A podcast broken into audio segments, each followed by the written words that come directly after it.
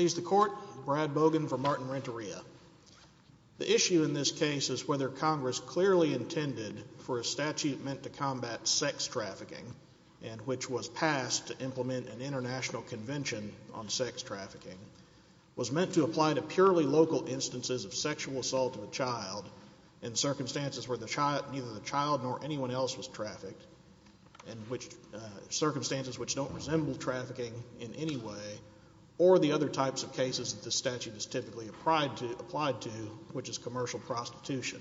And when was this argument first raised in front of the district court, and how? So it was first raised in a motion to dismiss. Uh, there were so there were four counts in the indictment, and there were various arguments on different counts, but relevant here, uh, Renteria moved to dismiss count four, which was the sex trafficking of a child count, arguing that the statute is targeting, it requires a commercial sex act, which requires a quid pro quo, something of value given on account of a sex act. And that, that statute, so the, the, the motion said, uh, the government never alleged that Renteria trafficked the minor in any sense of the term. They alleged a sexual assault. I guess I'm asking this. I saw there was some friction with the defendant, and he really wanted to press, even to us, commercial sex act, which seems consistent with the motion to dismiss. When, let me ask him more precisely, when did Bond first get cited as authority that a crime hadn't been stated in this in count four? So Bond uh, first cited in the appeal, uh, in the opening brief. So is, are you is are you accepting the Bond argument is one of plain error to us or not? Uh, no, I'm not not accepting that. This argument is preserved. It's not necessary that the argument presented on appeal be identical to the argument that was presented in the district court. It's enough that... But you aren't challenging the commercial sex act element. Well, we were arguing that the statute does not reach this type of conduct, this type of purely local conduct that has nothing to do with anything resembling prostitution. But then I looked at the charge conference, and it doesn't seem that comes up. If you remember in the charge, it seemed to me everyone was accepting interstate element was sufficient. The argument from your client at the charge conference was the phone couldn't qualify. Well, I, I, it wasn't that you've judged, you've now heard a case that shouldn't even be submitted to the jury. Well, we did make a Rule twenty-nine motion at the close of the government, or excuse me, when yeah. the government rested its case. And at that time, we made the same argument that we made in the motion to dismiss, which was that technically this is a pimping statute. So I think the, that we're very far afield from the purpose of the statute. So, yes, we were talking about commercial sex act. We were talking okay. about right. the sufficiency of the evidence. But I want to be clear. I'm not making a sufficiency of the evidence argument uh, here. Right. You're making a legal argument. It just doesn't state it. Right, which is just as in Bond. So in Bond, the conduct fit within the plain, literal text of the statute. But that wasn't enough for, uh, uh, for, the, uh, for the statute to actually apply to that conduct in the view of the Supreme Court there. I'll let you continue. I guess the, the natural next question is, has Bond ever been applied to any federal crime that has an interstate commerce clause? Or, more, of course, more specifically, has it ever been applied to invalidate a fifteen ninety-one conviction? Okay. To my knowledge, it's never been applied to invalidate fifteen ninety-one. There have been Bond challenges to fifteen ninety-one, but all of them that I saw involved actual commercial prostitution. They weren't circumstances like this, which didn't have any element okay. of prostitution to it. Okay. Um, so, yes, yeah, so uh, the issue is whether fifteen ninety-one reaches this conduct. And so there's two there's two commercial elements, uh, if you will, to fifteen ninety-one, one of which is that has to be conduct has to be in or affecting interstate or foreign commerce, and that there has to be a commercial sex act. Uh, so Bond tells us that when a statute, a federal statute, intrudes upon an area of traditionally local concern, that Congress has to clearly indicate that it meant for the statute to apply to that purely local conduct. And purely local conduct is what we have here. So the uh, what happened was that the child wanted some things, a B M X bike, a hoverboard. So his father told him, well, if you want money for those, you're going to have to earn it. So the child went around the neighborhood knocking on, knocking on houses, offering to do chores in exchange for money.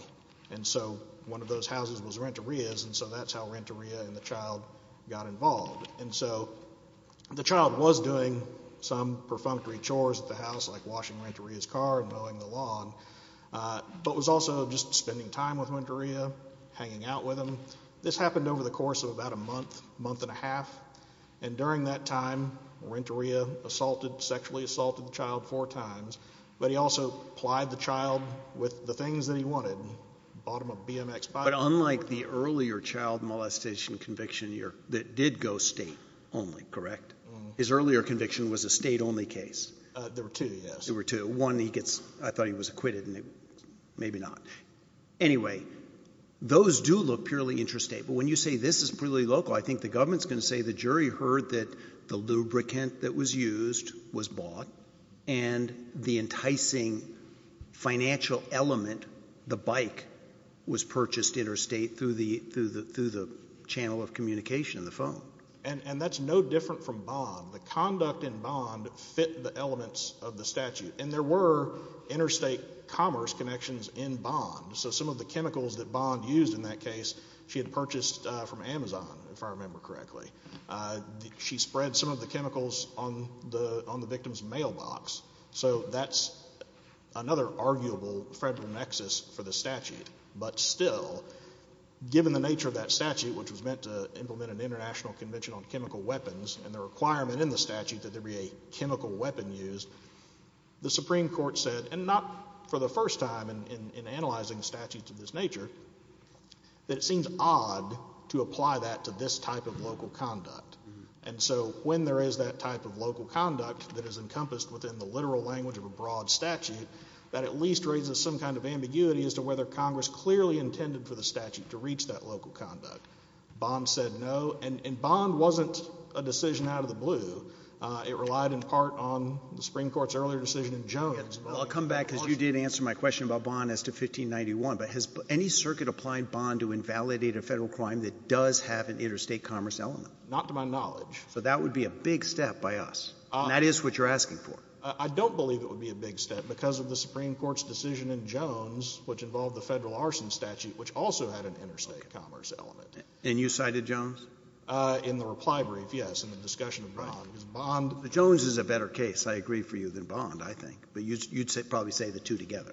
Uh, I'd say the two together yeah. uh, because, again, as I was saying, Bond wasn't anything new. It didn't break any new ground. It relied on other cases in which the court had said when there is this federal intrusion on a matter of traditionally local concern, and sexual assault of a child clearly a matter of traditionally local concern, there has to be a clear indication on the part of Congress to reach that conduct, even if the conduct at issue would fit the literal terms of the statute.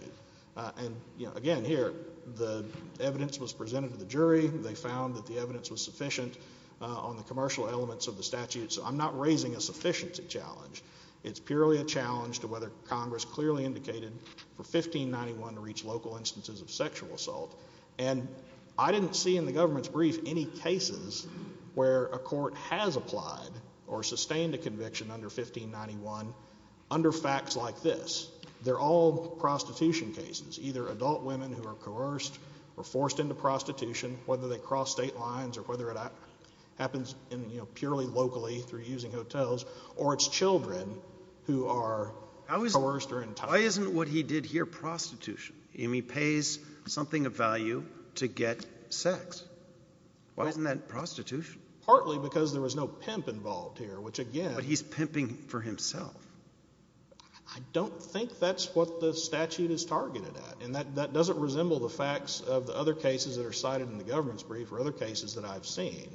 It's all, sometimes there are instances where uh, the pimp is initially the person who's sexually abusing the child and then starts prostituting the child, maybe by advertising, you know, on the internet or something like that, or arranging liaisons with Johns uh, using telephones, you know, and where the encounters happen in hotels, things like that.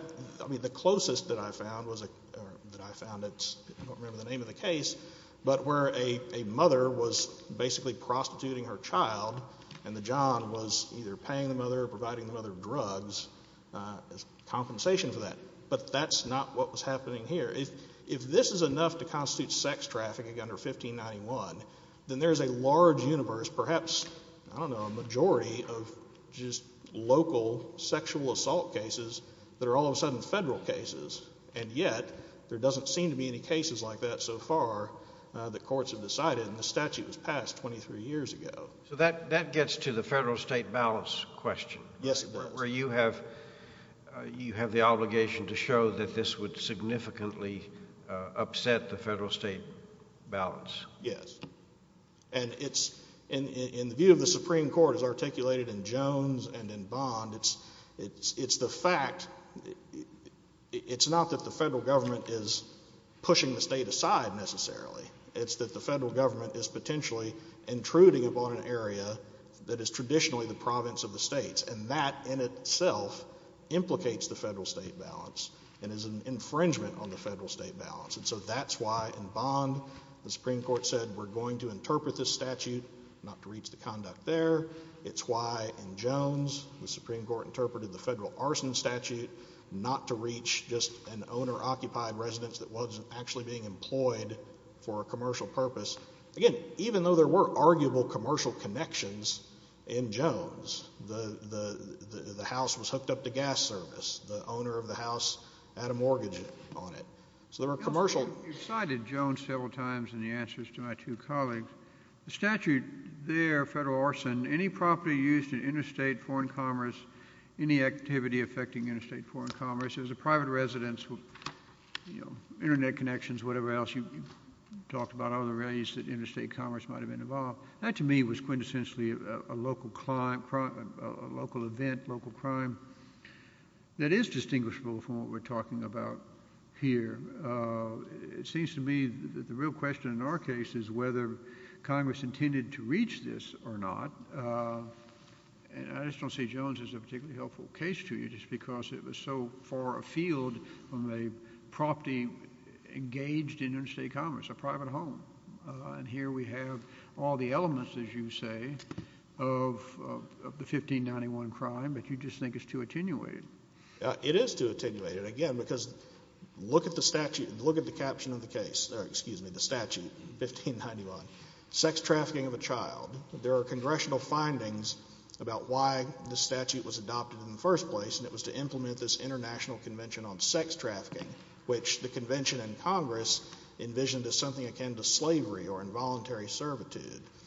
The statute has been expanded since then uh, to include not just international sex trafficking, but also interstate sex trafficking and, and, and sex trafficking that happens within a state, but it's it's still targeting circumstances that are actually or akin to commercial prostitution. There's no clear indication that Congress meant for this to apply to an ordinary sexual assault that happens in a purely local area without any com- connections to commerce other than those that virtually anybody else who's living in modern society would have, which is, you know, visiting, inter- patronizing international businesses, using uh, uh, payment processes through a credit union. So it's true Bond is not one hundred percent on point, Jones is not one hundred percent on point, but the core principle in those cases applies here, that where the statute infringes upon a matter of traditionally local concern, there must be a clear indication that Congress meant to reach it. And if there is no... If that's the test, is it relevant? And I'm remembering this from the pretrial con- hearings, that this was a joint task force. The state brought this case to the federal government. Uh, I don't believe this was a task force case. This is out of the Midland Division of right. the Western District it, of Texas. A lot of those cases that I've seen, there's no task force. It's just the feds picking up state cases. Right. And so Renteria was first charged in state court, right. and to my knowledge remains charged in state court. I think he's still in the Midland County Jail uh, awaiting you know, the, the disposition of those charges. But uh, The, the U S came in, charged him in federal court with two counts initially. It was just the production of child pornography and then committing a sex offense against a child while being a registered sex offender. And then, after Renteria lost his motion to suppress, the government went to the, back to the grand jury and piled on additional charges, which the government had threatened to do if he pressed uh, pressed on with his motion to suppress. And that's when the fifteen ninety-one charge and also the possession of child pornography charges were added. Okay. Hmm. All right. You saved time for a bottle, Mister Bogan. Thank you. Miz Harwell-Davis.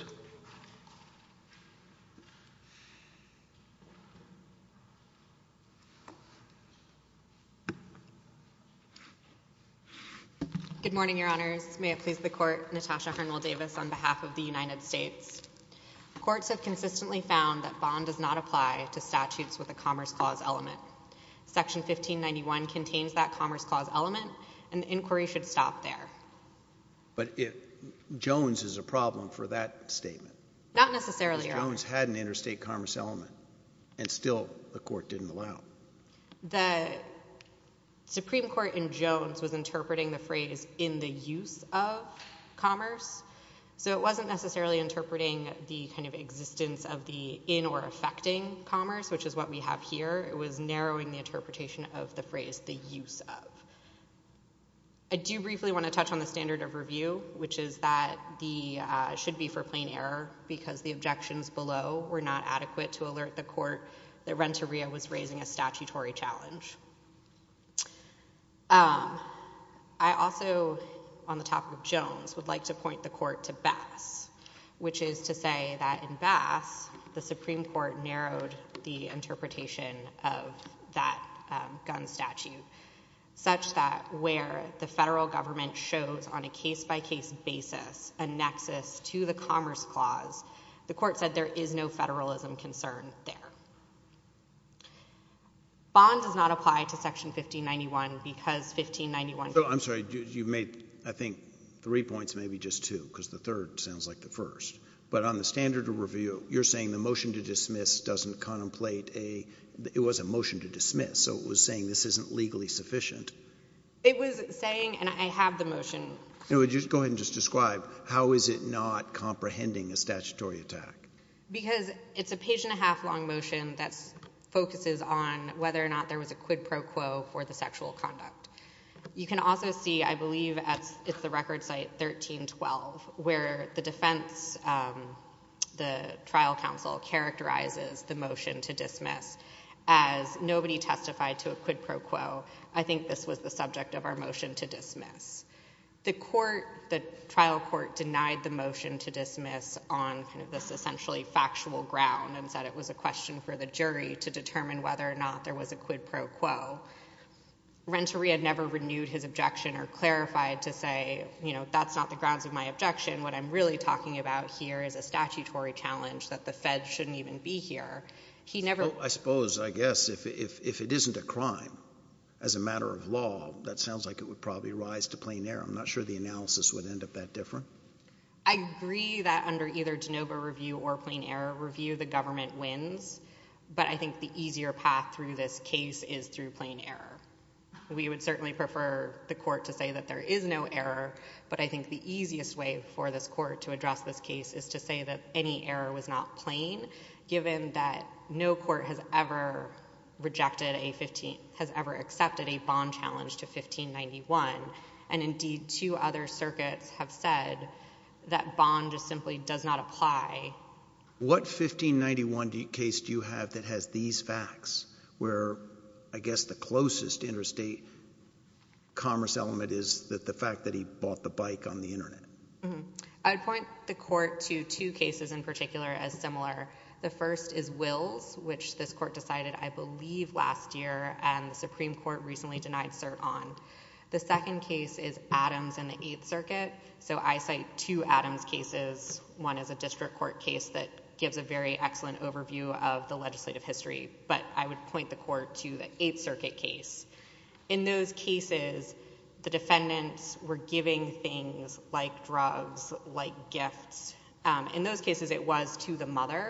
But the statute doesn't make a distinction between whether or not the gifts are given to the child or to a mother, because the definition of Commercial Sex Act says anything of value given to... Do you have any case just factually that's neighbor preying on child that's charged as a fifteen ninety-one? Because it is sort of, this is, this man seems to be a recidivist. Sure. And he did, I think, I guess the other way I'd ask this question is the, the state molestation case of his, where he assaults the child in the bedroom or on the couch, that goes state. Would your position, your, if we accept your interpretation, could the federal government have prosecuted that one too? Uh, the federal government could not have prosecuted, I believe it's Minor Victim three in particular. Excuse me, Minor Victim, yes, Minor Victim three. Uh, and that case is where he went into the bedroom So he spent the night after a neighborhood yeah. barbecue, went into the bedroom and touched the child's genitals. Yeah.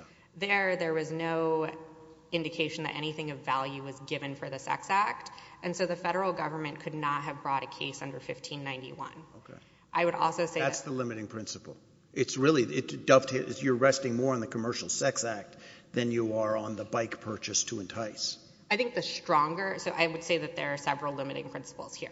The strongest limiting principle is the existence of the commer the commercial aspect. So there has to be a thing of value given in exchange for the sex act. In this case, I think this case actually illustrates kind of the limitation, because you do have minor victim two and minor victim three, where the government could not have brought charges under fifteen ninety-one. Okay. You do also have the Commerce Clause as a limiting principle. It is incredibly broad. We are kind of getting to the limits, but it is nevertheless a limiting principle. You also have the fact that it has to be a child, or if it's an adult, it has to be in, like using force, fraud, or coercion. So there are limiting principles to the statute. The federal government cannot bring a charge under fifteen ninety-one for every instance of child sex abuse. Um, so Bond simply just does not apply where there is the Commerce Clause element written into the statute. Two courts have already rejected, two circuits have already rejected such challenges. That's Wills in the Ninth Circuit and Macmillan in the Seventh Circuit. Uh, this court has already in F H E A, which is spelled F H E A, rejected a very similar challenge. Um, I think it's worth citing uh, part of the decision in F H E A where it sounds very similar to the challenge that Renteria is making.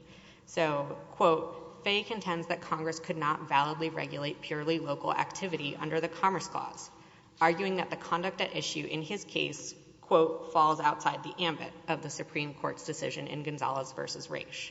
This issue was not raised in the district court, but in any event, it fails on the merits because there was evidence of an interstate nexus in this case. And you, cite, you cited that in your brief, right? I did, yes, Your Honor. Uh, I just want to note it's spelled F H E A, so it's not phonetic. um, speak, speak to Mister Uh, Bogan's uh, point that it matters that this is not a prostitution. You can address whether it is prostitution, but w- whether that matters. I, I think it does not matter here.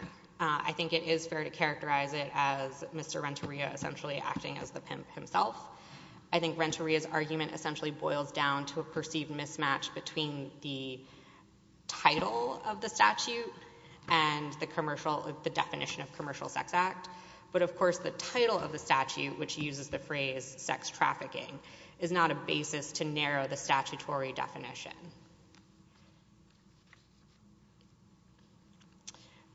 I also briefly want to address the argument that uh, Bond had a commercial aspect to it. The statute in Bond did not have a Commerce Clause element.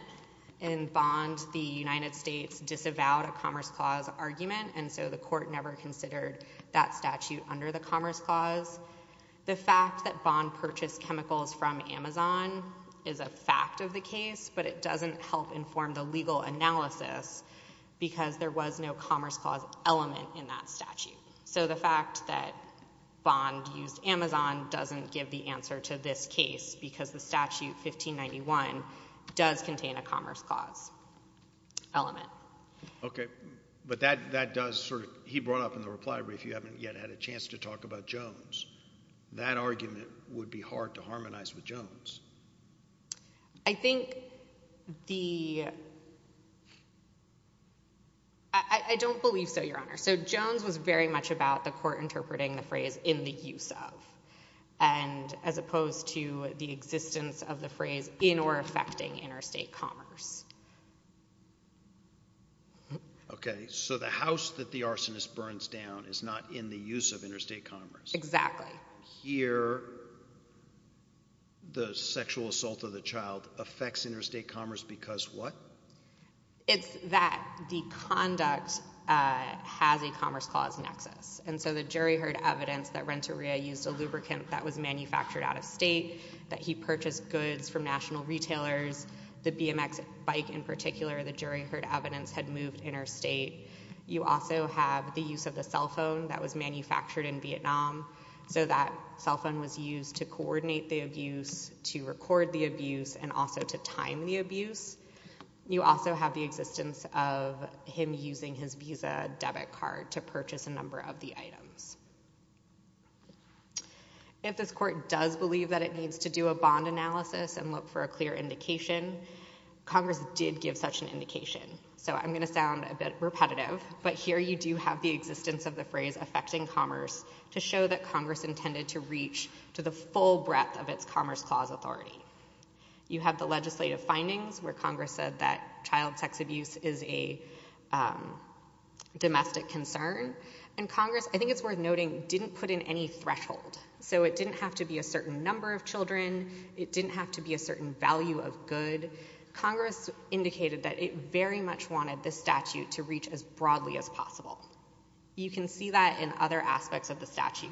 So you have the strict liability as to the child's age. You have the fact that it doesn't require the sex act actually occur, that it, it uses the future tense. It uses the word any three times in the definition of commercial sex act in twenty fifteen.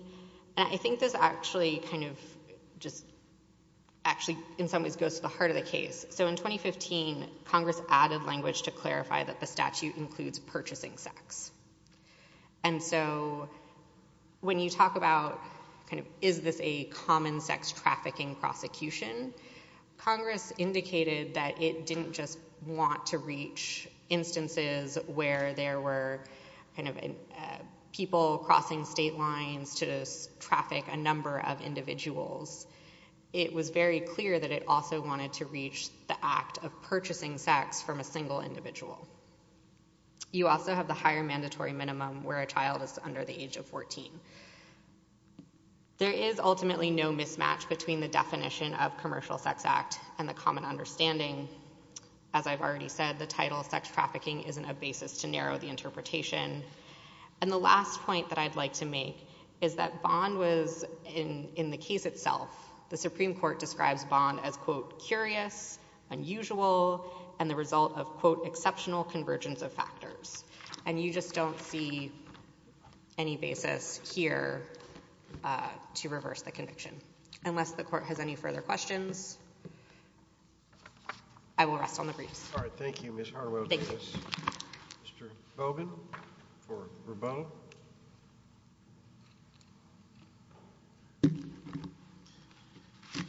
On the standard of review question, I just want to point to the precise language that was in the motion to dismiss.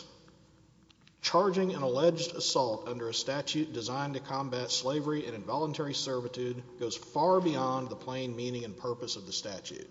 Now, I don't know how you can interpret that to mean anything other than the argument that we're making here, which is that the statute doesn't, Congress did not clearly intend for the statute to reach this conduct.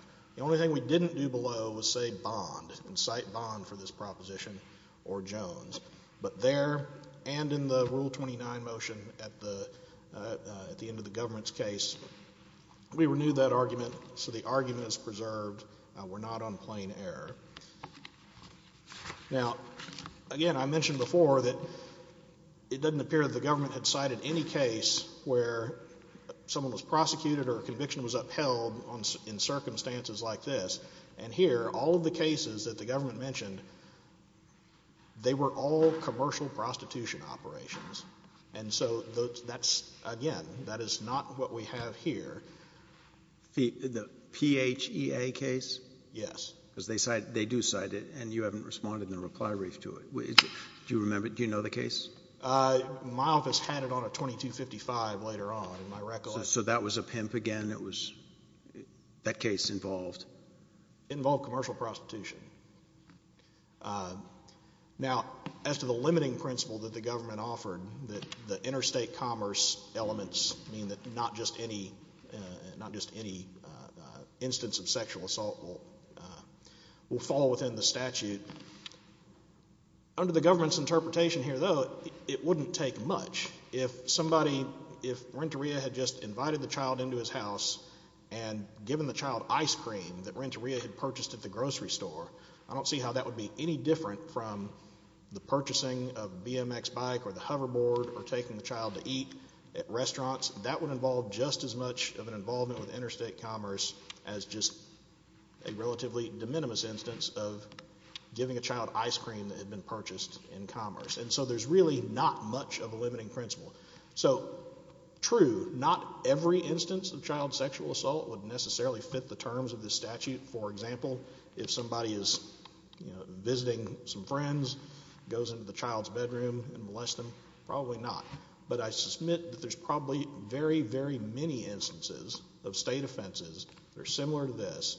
And as I said before, it's taken us twenty-three years to find out that this is something that the statute covers. I think that's that's that's strong evidence that even the government hasn't sought to prosecute people for this, as far as we know. I haven't heard of any case where they've done so. Thank you, Mister Bogan. Your case is under submission. Next case for today, Tesla Incorporated versus National Labor.